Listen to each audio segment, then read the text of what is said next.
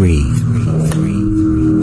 0, 0, 0, 0. From the studios of WORQ in Wisconsin, this is the Stand Up for the Truth podcast. Today's issues, overlooked headlines, and biblical observations, equipping the remnant around the globe.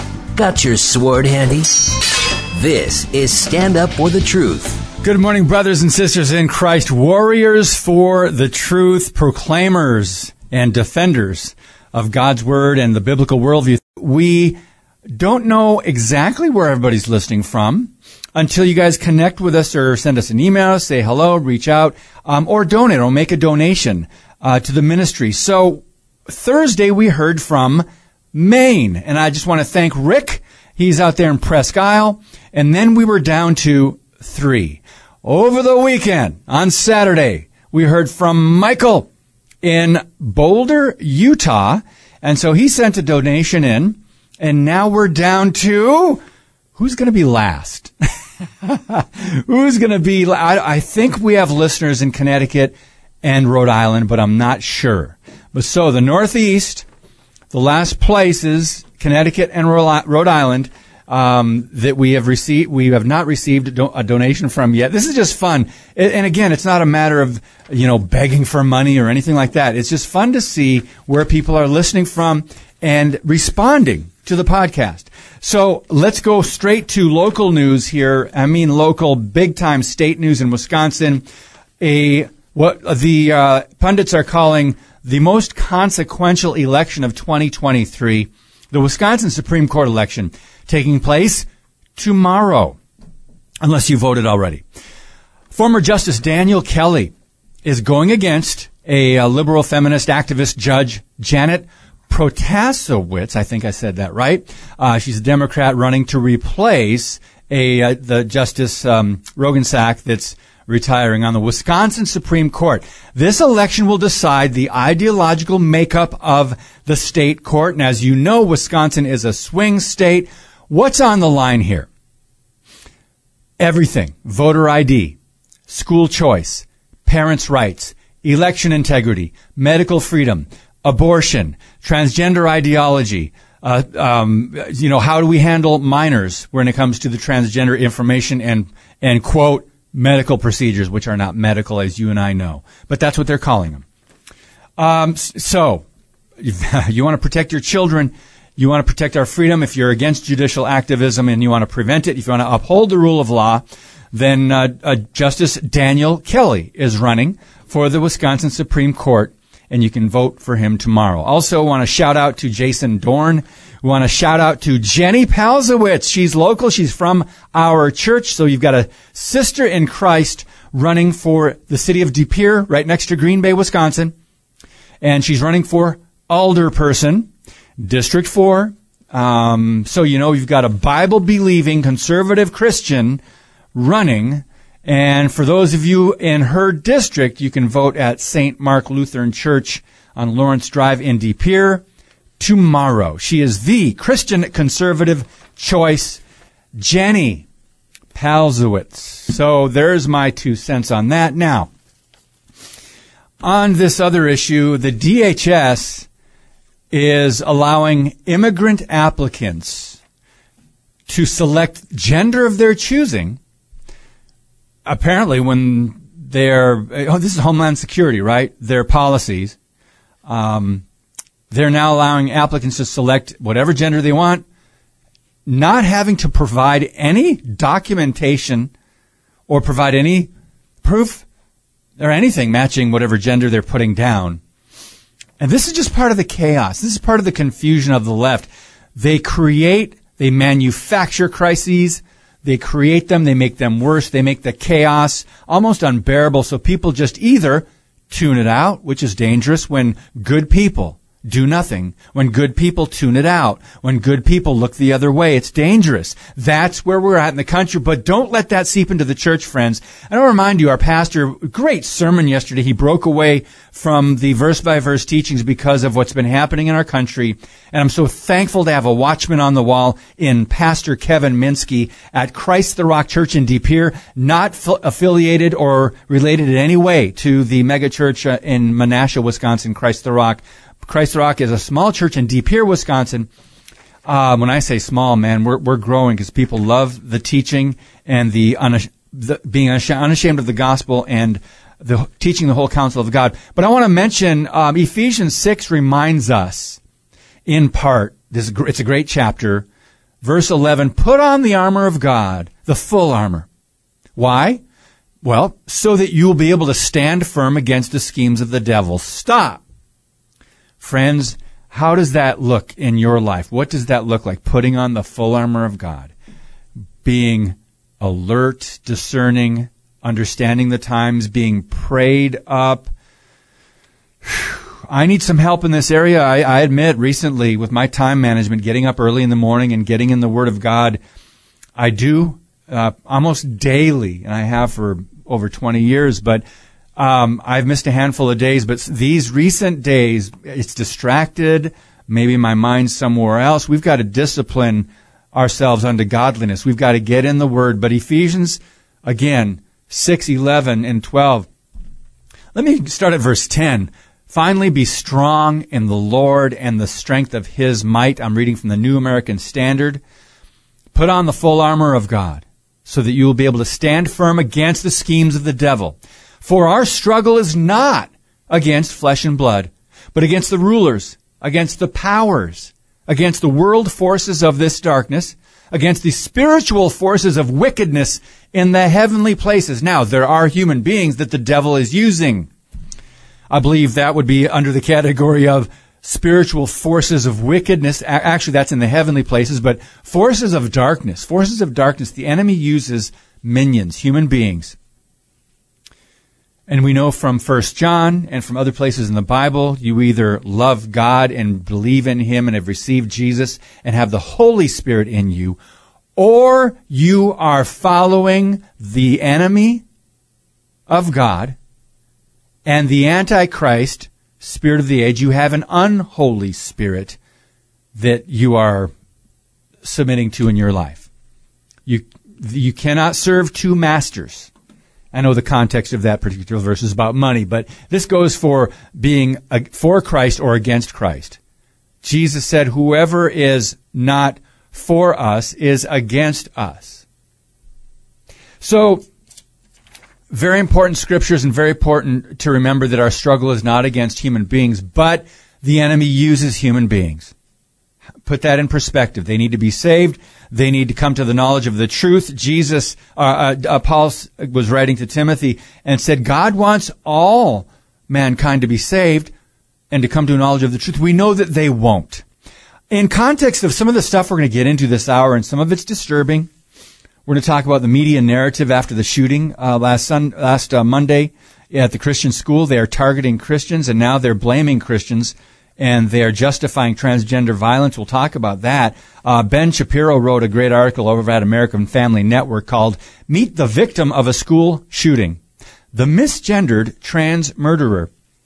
We're also going to talk about the FBI and one excuse that they're using for not arresting or prosecuting or even investigating all those that have clinics that have been firebombed, pro-life pregnancy clinics, and churches that have been vandalized or whatever they do to different churches. I mean, it's hundreds of cases now, and I'll show you. There's another excuse that just you're not going to believe it. You're not going to believe it.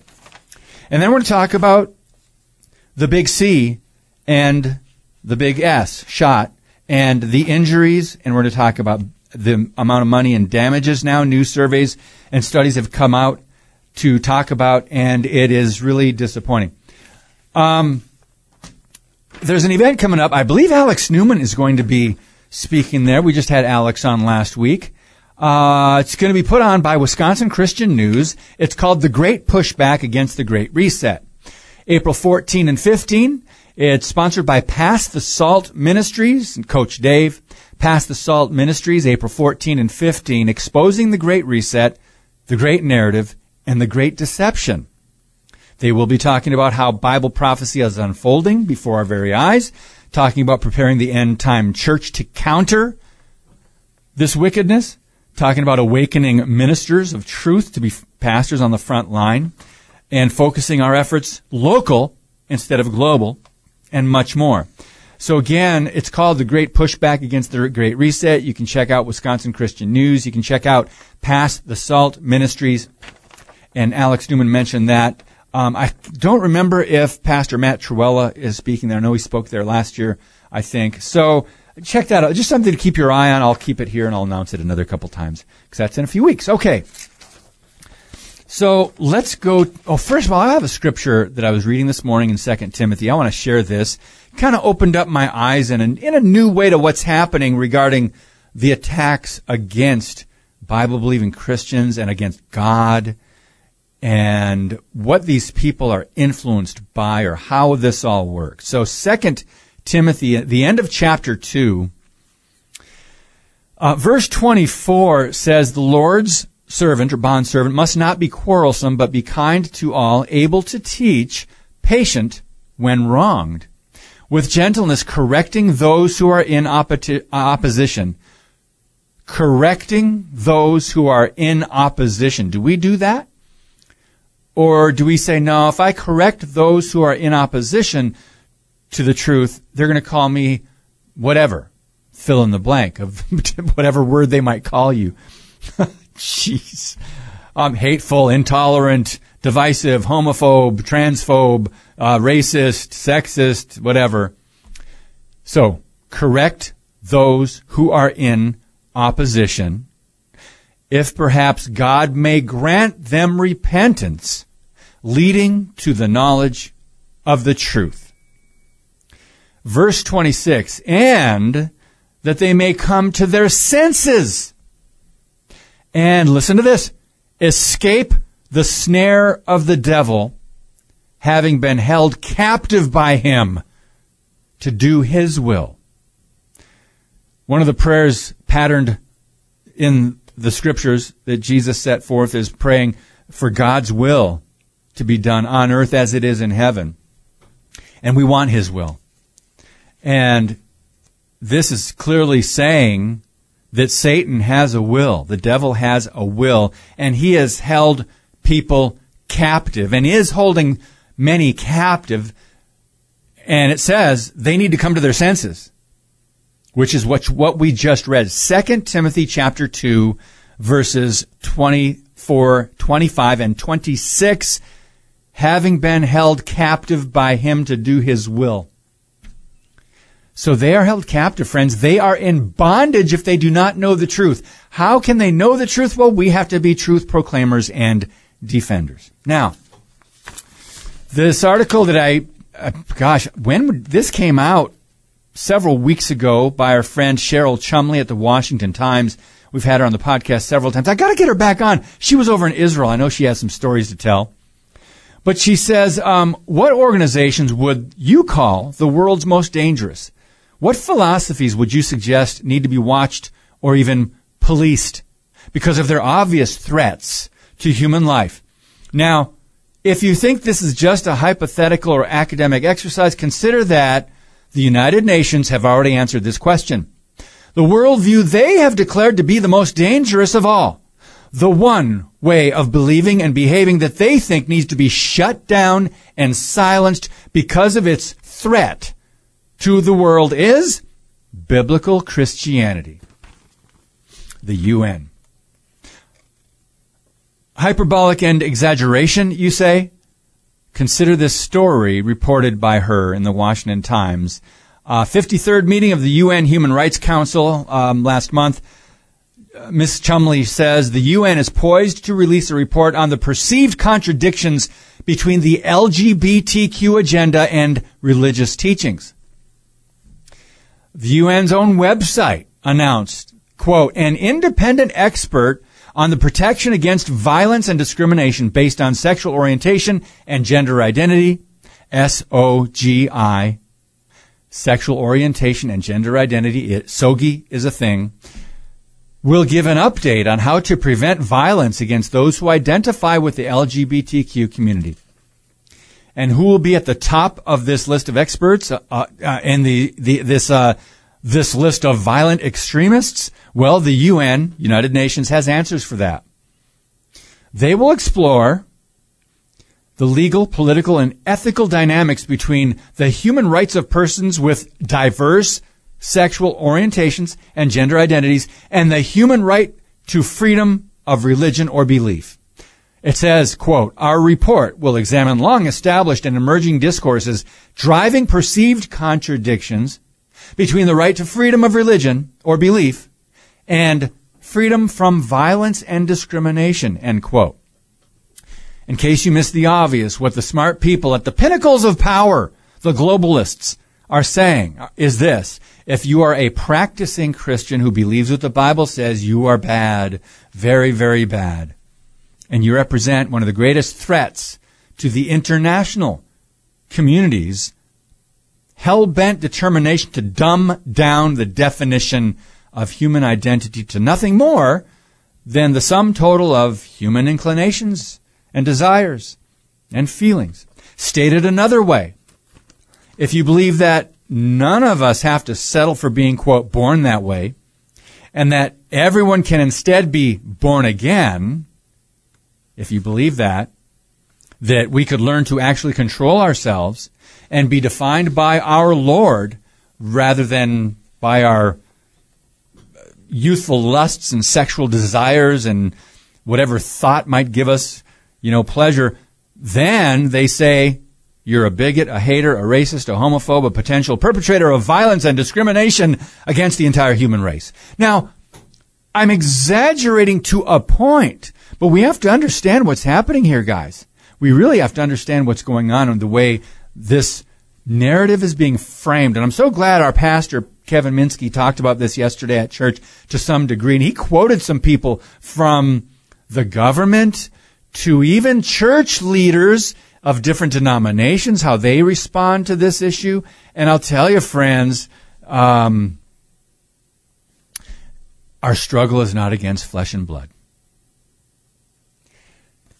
So last month, police in Australia declared that the Christian fundamentalist belief system known as premillennialism was responsible for a recent act of domestic terrorism in their country. We talked about this briefly a week or so ago on the podcast. So, and then there's AOC, representative. She's a Democrat and Marxist and radical.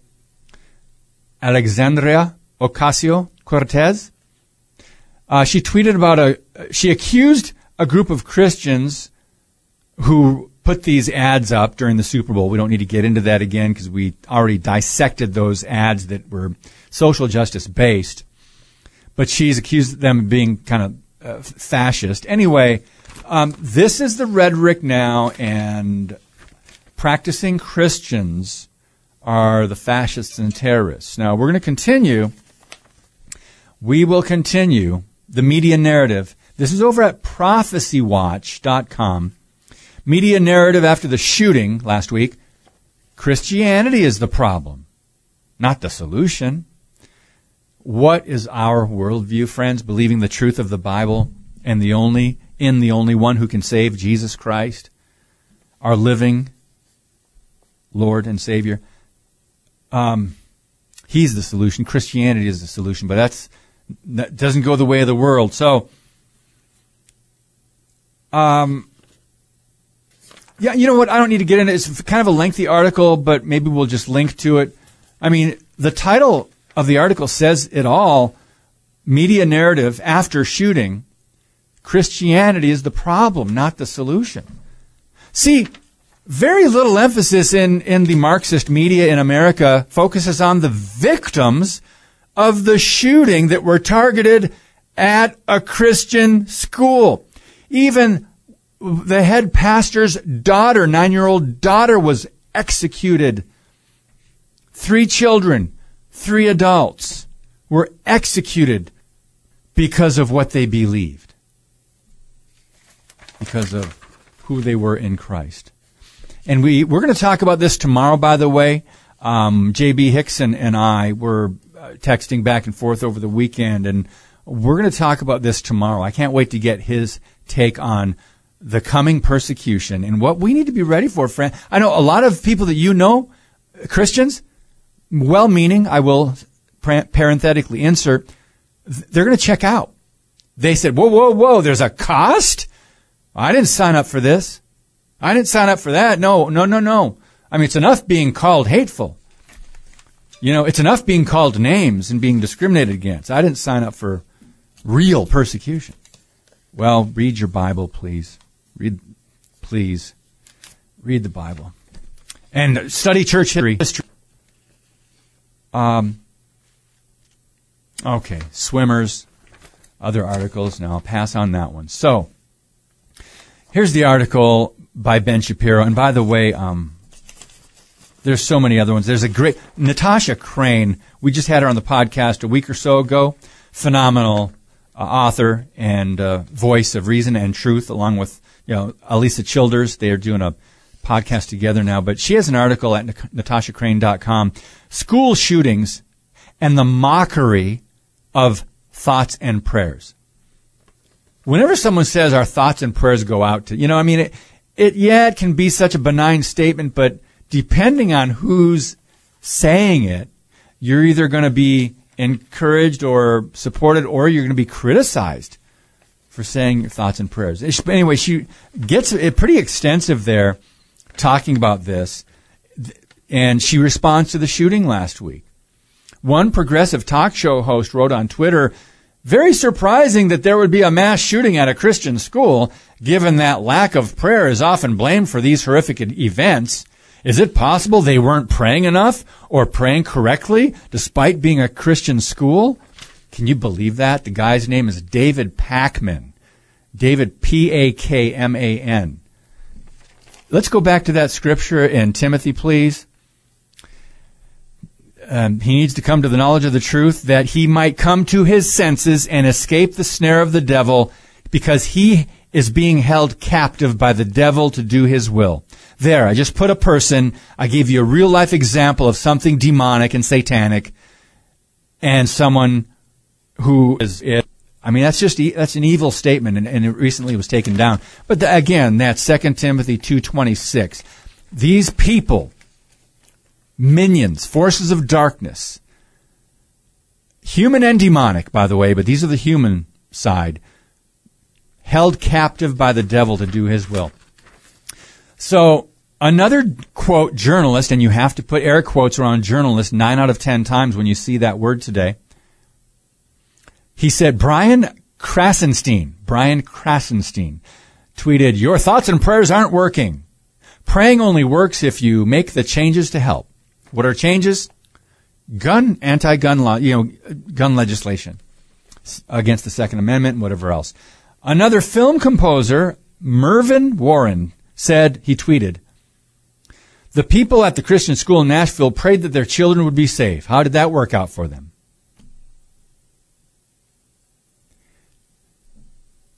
Our struggle is not against flesh and blood.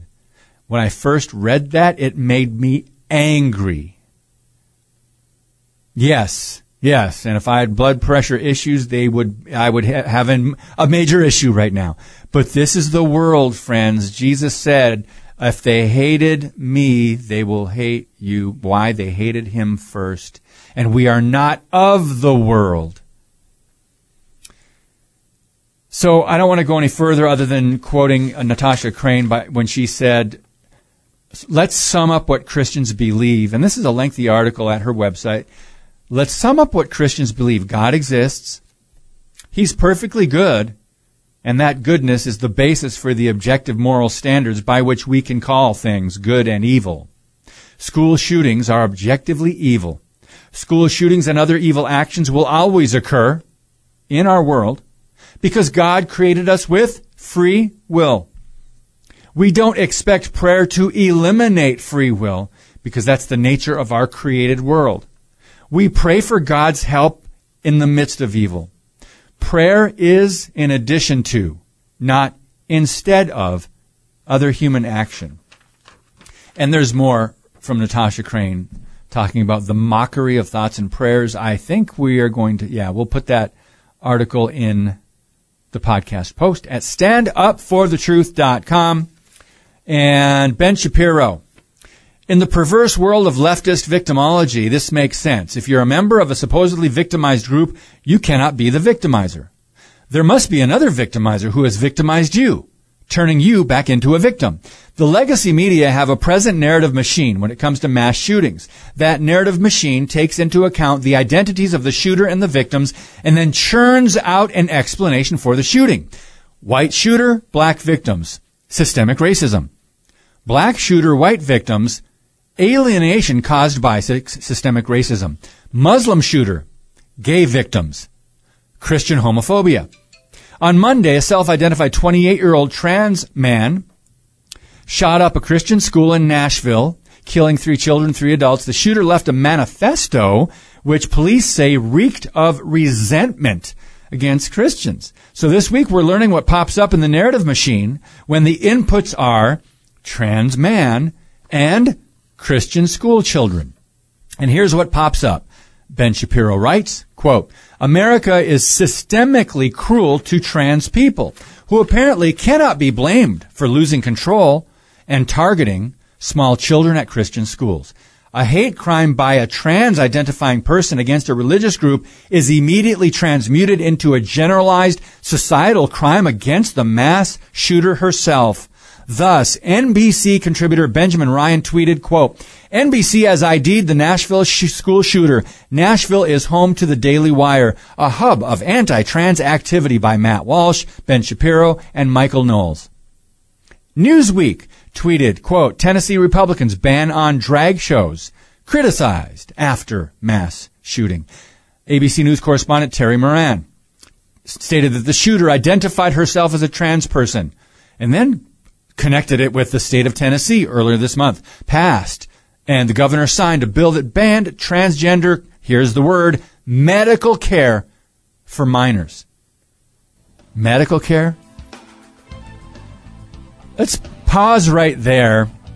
There's a reason we'll get to this in the next segment on what's happened now, hindsight, the damage caused by the big C and the big S, the shot. More coming up on Stand Up for the Truth. If you can take it, remember our struggle is not against flesh and blood. We'll be right back.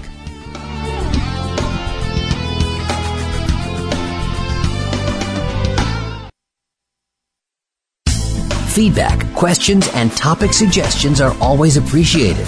Email us at comments at StandUpForTheTruth.com. All right, guys, back to this article. And again, I've been reading from a couple different articles. One was by Natasha Crane, School Shootings and the Mockery of Thoughts and Prayers, a Christian Response. The Blaze, 2 days after a transsexual slaughtered 6 Christians, Democrat Rep. Catherine Clark says, oh, my goodness, the trans community is being forced to fight for its very existence. So no mention of the victims because they were Christians. And then this article by Ben Shapiro over at American Family Network, AFN.net, meet the victim of a school shooting, the misgendered trans murderer. And we are down to, we mentioned medical care for minors. One reason Scott Shera was on the podcast Friday announcing his landmark lawsuit against a hospital and some staff and against their protocols that killed their daughter, Grace, 19. And he said, well, one of the reasons we trust the medical community, we've been programmed to trust them no matter what, and we shouldn't anymore. I'm not saying all of them are bad. I'm not saying all of them are good. I'm just saying, man, do your research and always have an advocate when you have to go to the hospital, especially for something serious. Because they take an oath, do no harm. They take an oath, do no harm. And we trust that. But you can't anymore. We've seen the damage. And I'll get to that in a few minutes. Back to this article. Okay. He was talking about the legacy media. And then this is the new civil rights crusade the left has built, directed against traditional roles and institutions. To admit the obvious, that men cannot be women, and vice versa, that believing you were born in the wrong body is a mental disorder, not a weapon to be used in tearing down an society, an unjust society, in their words, that high rates of depression and suicidal ideation among those who identify as transgender is not caused predominantly by social or societal intolerance, but by the disorder itself. That undermines this agenda, this thing that they are building, this narrative that's directed against primarily people of faith. So the new narrative must be maintained. A woman who shot to death 6 people, including 3 children, in cold blood must be recast by the Democrats and the media and the Marxists and the globalists and others. We must respect, quote, his pronouns, even as we report, quote, his murders. Now, it was a biological woman, right? We must blame those who truly cause pain in the world, those who disagree with the thought leaders in our legacy media, who know better than all the common sense, biology, and tradition in the world. And I'll say also who know better than the Word of God, the Word of Truth, the Bible, the inerrant, God-breathed, inspired scriptures. And I'm just going to show you how the media cannot be trusted anymore. I started writing and blogging originally years ago because of this problem we have with people believing, drinking the Kool-Aid, believing what the media was reporting, media bias, and it was horrendous, and I've written much about that in the past.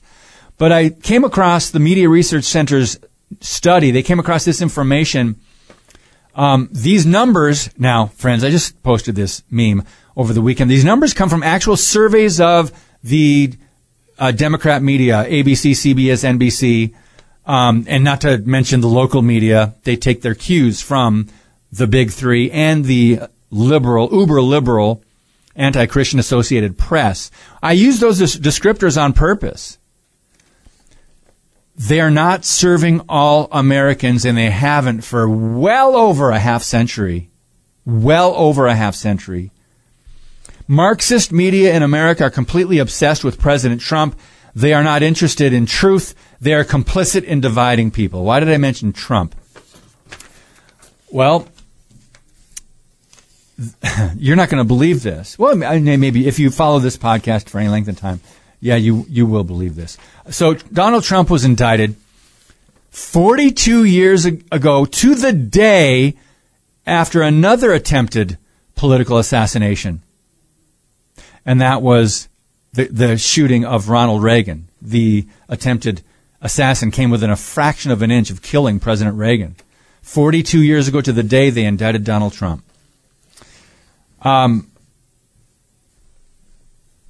Yeah.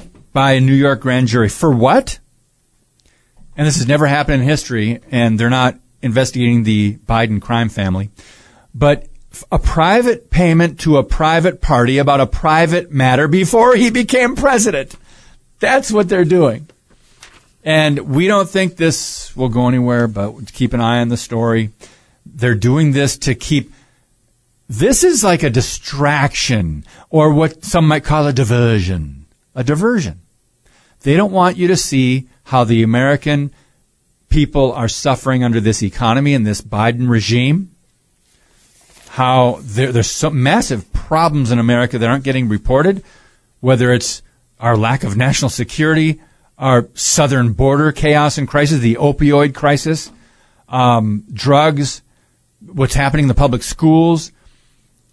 They're using this attack against Trump as a diversion. Now, back to ABC, CBS, NBC. I pray to God that you guys don't believe what they report. Network News reported on the Trump investigation.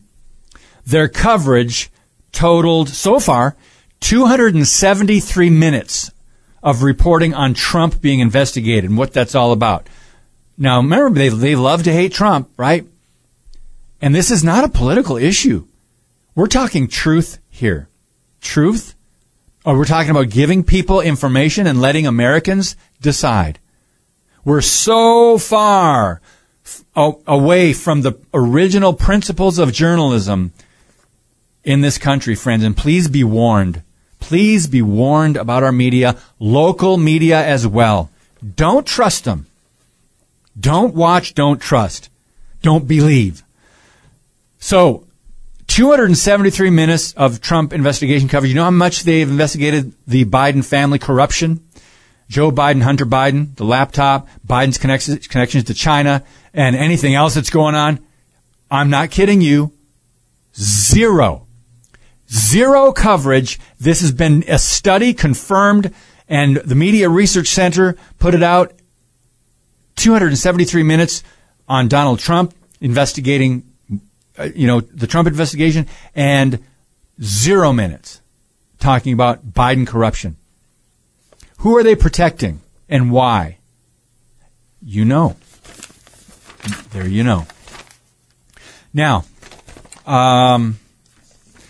Mary Danielson mentioned this Friday. Groundbreaking analysis. This is over at Children's Health Defense. COVID vaccines caused 300,000 excess deaths and $147 billion in damage to the economy in 2022 alone. All right. They tried to estimate the human cost.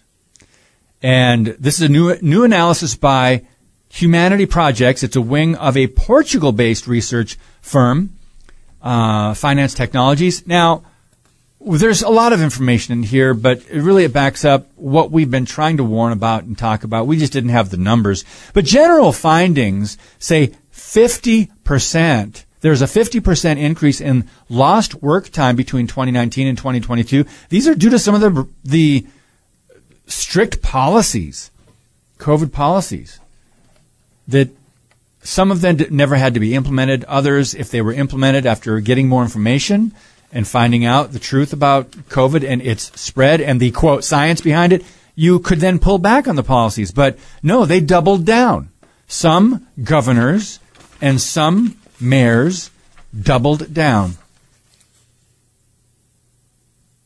Yep. So anyway, that's over at Children's Health Defense. Now, this other article, a study estimated the COVID-19 vaccine injured 26 million people, causing almost 150 billion in damages. That other one says 147. So when you're talking about over hundreds of millions, billions in damages. So this study confirmed that 26 million people suffered injuries after taking the shot in 2022. Yeah.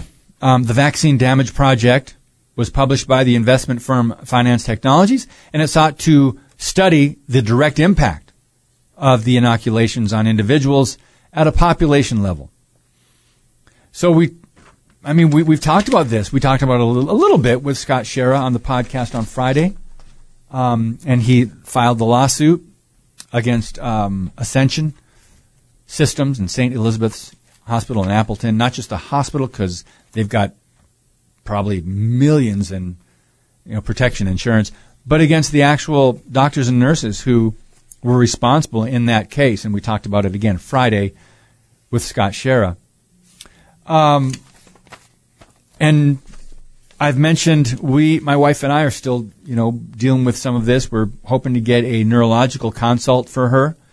That will be coming up, hopefully, in the next couple weeks, because she was misdiagnosed. There are some hospital systems that they're so pro-globalist and pro-vaccine and big pharma, and some of them mean well, some of them know what they're doing, but they cannot, when you go in with a problem after the vaccine, they cannot start with the premise that the vaccine caused injury. But now more information is coming out. And we're finding out about FND, functional neurological disorder. But we need to move on because we're running out of time already. Let's go to this article from News Bites that Mary Danielson shares every week. And we will link to at StandUpForTheTruth.com blog, News Bites, B-Y-T-E-S. And big tech won't protect our kids. Big tech won't protect our kids. This is a good article by John Stonestreet at breakpoint.org. Parents today are caught between a rock and a hard place. On one hand, allowing kids online means exposure to content that threatens their mental health and their innocence. On the other hand, removing online access threatens to socially isolate kids from their friends and peer groups. What are parents to do? Let me stop right there. We talked about, I think it was with Alex Newman, it might have been before that on the podcast, about the left and those who would do evil and want to brainwash or indoctrinate your kids. They have access to American children at younger and younger ages, younger than any time in our history. They have access. That's one problem. They meaning the left. And the other problem is your friends, your kids' friends, their peer groups. Most of your children's friends do not come from Christian homes. Most of them will have whatever they want on their iPhone, iPad, laptops, and your kids are friends with them. So just use caution, make the connection there. But social media, you heard of TikTok, right? They announced that it would introduce new features designed to limit access for the app users to just 18 to 60 minutes per day to help parents monitor usage and to silence notifications. Well, unfortunately, these steps are unlikely to provide the silver bullet that parents so desperately need right now for at least two reasons. First, the tool is flawed. There's nothing to stop minors from continuing to use the app once the hour limit is reached. Rather, at that point, TikTok will simply notify users with a prompt to keep using the app. Though kids under 13 will need parental approval to continue on TikTok, minors aged 13 to 17 can simply create their own passcode and keep using the app. See how that works? Second, parental controls cannot override the ideological commitments of social media platforms. I think he put that wonderfully. Again, parental controls cannot override the ideological commitments of social media platforms. TikTok is a perfect example. Last year, the platform updated its community guidelines to prohibit, quote, anti-LGBTQ plus content and to promote inclusion. What does that mean? Well, that means the biblical worldview is going to be attacked, discriminated against, pointed as the problem if they're trying to prohibit anything that would disagree with or be, quote, anti-LGBTQ. Remember, diversity, equity, and inclusion, DEI, is going to be the death knell to a lot of people. Today, a simple TikTok search will turn up thousands of videos, thousands of trans-identifying teenage girls happily flaunting mutilated chests after what is called, quote, top surgery. They're out there, and they're proud, and they're marketing it, saying, hey, this worked for me, I'm happy now. What a lie. Well, if they happen to be happy in the moment, give them a week or a month or a year. Just one of these videos of a teenage girl flaunting her surgically removed chest garnered over 30 million views. 30 million views, 644,000 likes, and 18,000 shares. Parents should not rely on any social media outlet or big tech outlet or TikTok in this case to shield kids from this content.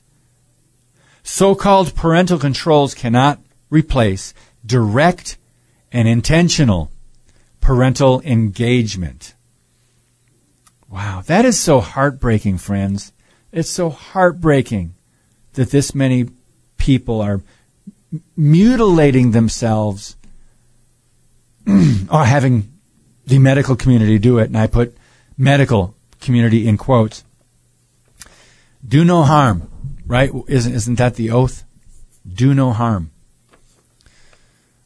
Well, since 2015, smartphone, social media use, teens are spending less time together in person because of all this technology. As of 2021, almost three-quarters of minors were owners of smartphones by age 12. And 84% of teenagers use social media. 84%. Given that the majority of teens do interact online, limiting or eliminating a teen's usage of social media seems unthinkable to a lot of parents and could have isolating effects on students, right? Limiting screen time could even, in some cases, make pre-existing conditions like depression and mental instability worse. But we are not only shaped by ideas and images, but also by our practices, our habits. And any long-term solution to the problems that social media present will have to directly engage our habits and practices. This means that parents must not only train their children to think critically and biblically about content that they encounter online, especially on matters of gender and sexuality.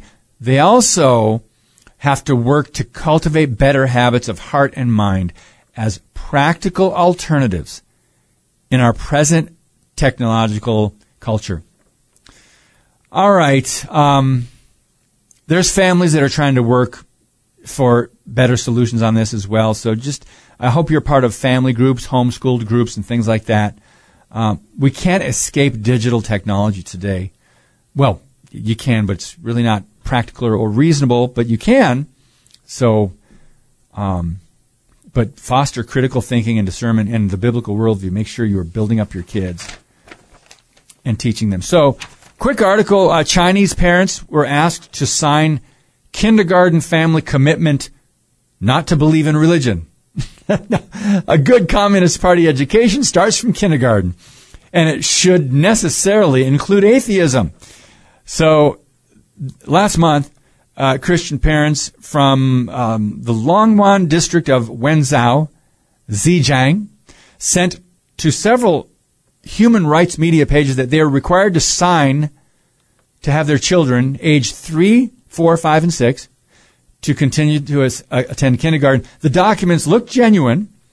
Similar texts have been circulated previously by China, but it's called a kindergarten family commitment not to believe in religion. And it has to be signed by the parents, who should indicate the name of the children. So the mandatory statement they promise to educate their children to socialism and atheism. In another crackdown on religious freedom, local authorities in eastern Chinese cities ordered parents of kindergartens to sign this. And this is not surprising, knowing the Chinese Communist Party. But that's something that they do officially. But let me draw a parallel unofficially. What are they doing in America unofficially?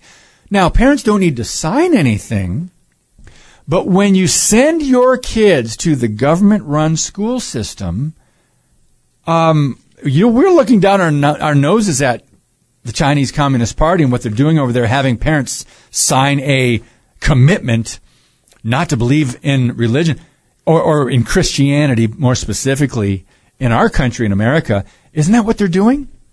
We have an ABC culture, and in the school system, it is no different. What's ABC? Anything but Christ. And this has gone on, friends, for decades.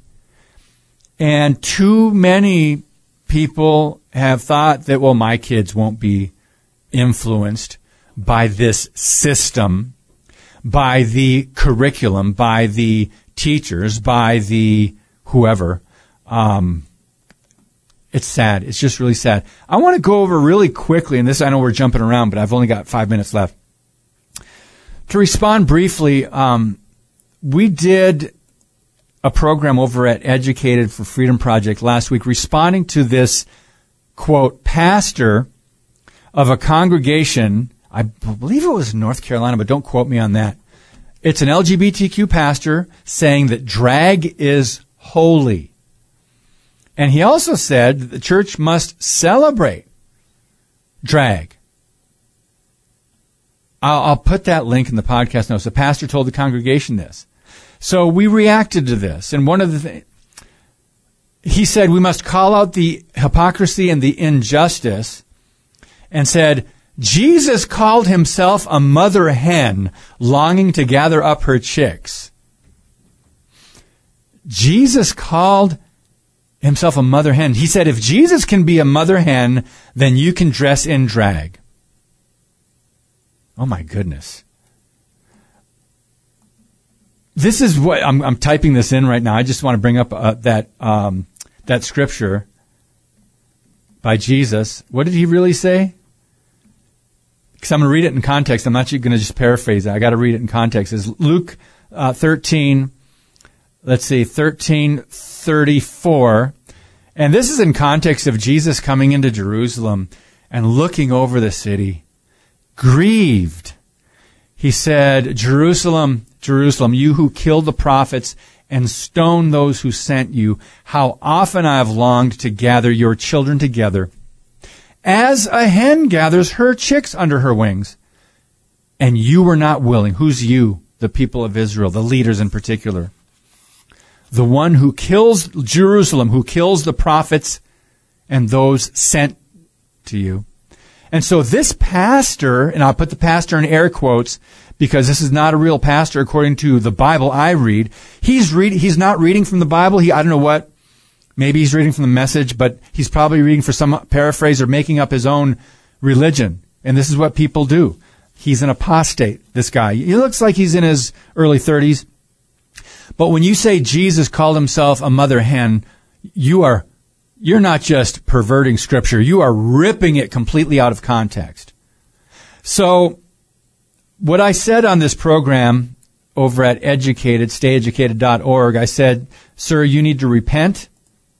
And before Judgment Day, or you are going to hell if you don't repent from this, from perverting God's word and for calling evil good and saying something that is not biblical. I mean, he's standing up for these things that are completely not biblical. It is sin. I warned that Romans 12:2 says, do not conform to the world's ways, but be transformed by the renewing of your mind. But this man is conforming to the world. He's wearing a rainbow, whatever you call it, they put around their shoulders. And I'm sure the church has a rainbow flag waving proudly out front of its doors. And you got to put air quotes around that church. Put air quotes around it. Anybody can call themselves a pastor. Anybody can call themselves a reverend. Anybody can say it's a church. But it's not a biblical church. So don't be fooled by these charlatans, these hucksters, these people who are, what does 2 Timothy 2 say? They're being held captive to do the devil's will. They got to come to their senses because they have not come to a knowledge of the truth, according to the Bible. They must escape this from the snare of the devil. The devil has them in bondage. Again, 2 Timothy 2, 24 through 26. And again, friends, our struggle is not against flesh and blood. Oh, so much to get into. Now I've just got to breathe. And we've got to announce tomorrow's podcast. J.B. Hickson and I, we are going to be talking a little bit more about the direction, not the world, but our country and our churches are even taking, what may come against the church and what we need to prepare for. I think we're going to need to be ready. And I'm not talking about jumping straight ahead into severe persecution where they'll cut us off if we admit that we're Bible-believing Christians and if we don't deny Christ. I'm talking about being able to respond to some of these narratives, talking points, and arguments. That's right, because even the Bible encourages us to do that. It says, correct those who are in opposition. That's 2 Timothy 2:24. Correct those who are in opposition because we want to bring them to a knowledge of the truth. So J.B. Hickson and I tomorrow. Guys, thank you. Again, remember our friends at Red Pill Prints. Go to StandUpForTheTruth.com, click on merch, or go to our gear page. And by the way, we've got a loaded week. I didn't mention at the top of the podcast, we had to reschedule with Alex McFarland. He was on the schedule for today. If you're looking at the calendar on our website, we'll get Alex McFarland rescheduled. He had a conflict. You will hear from Jim Harden again. And by the way, that excuse the FBI used, the way they can't find these terrorists, the FBI can't find domestic terrorists in the dark. because of some of this video footage of them bombing pro-life pregnancy centers and churches and vandalizing it. It happened at night. So I think we need to get a campaign going to send the FBI some flashlights. What do you think? All right, Thursday, Paul Scharf of Friends of Israel Gospel Ministry. We're going to be talking about Passover. Friday, Jonathan Brentner is back. He's got a new book coming out, but we're also going to talk about the truth of the resurrection and reasons you can believe. God bless you, friends, and as always, keep speaking the truth about things that matter.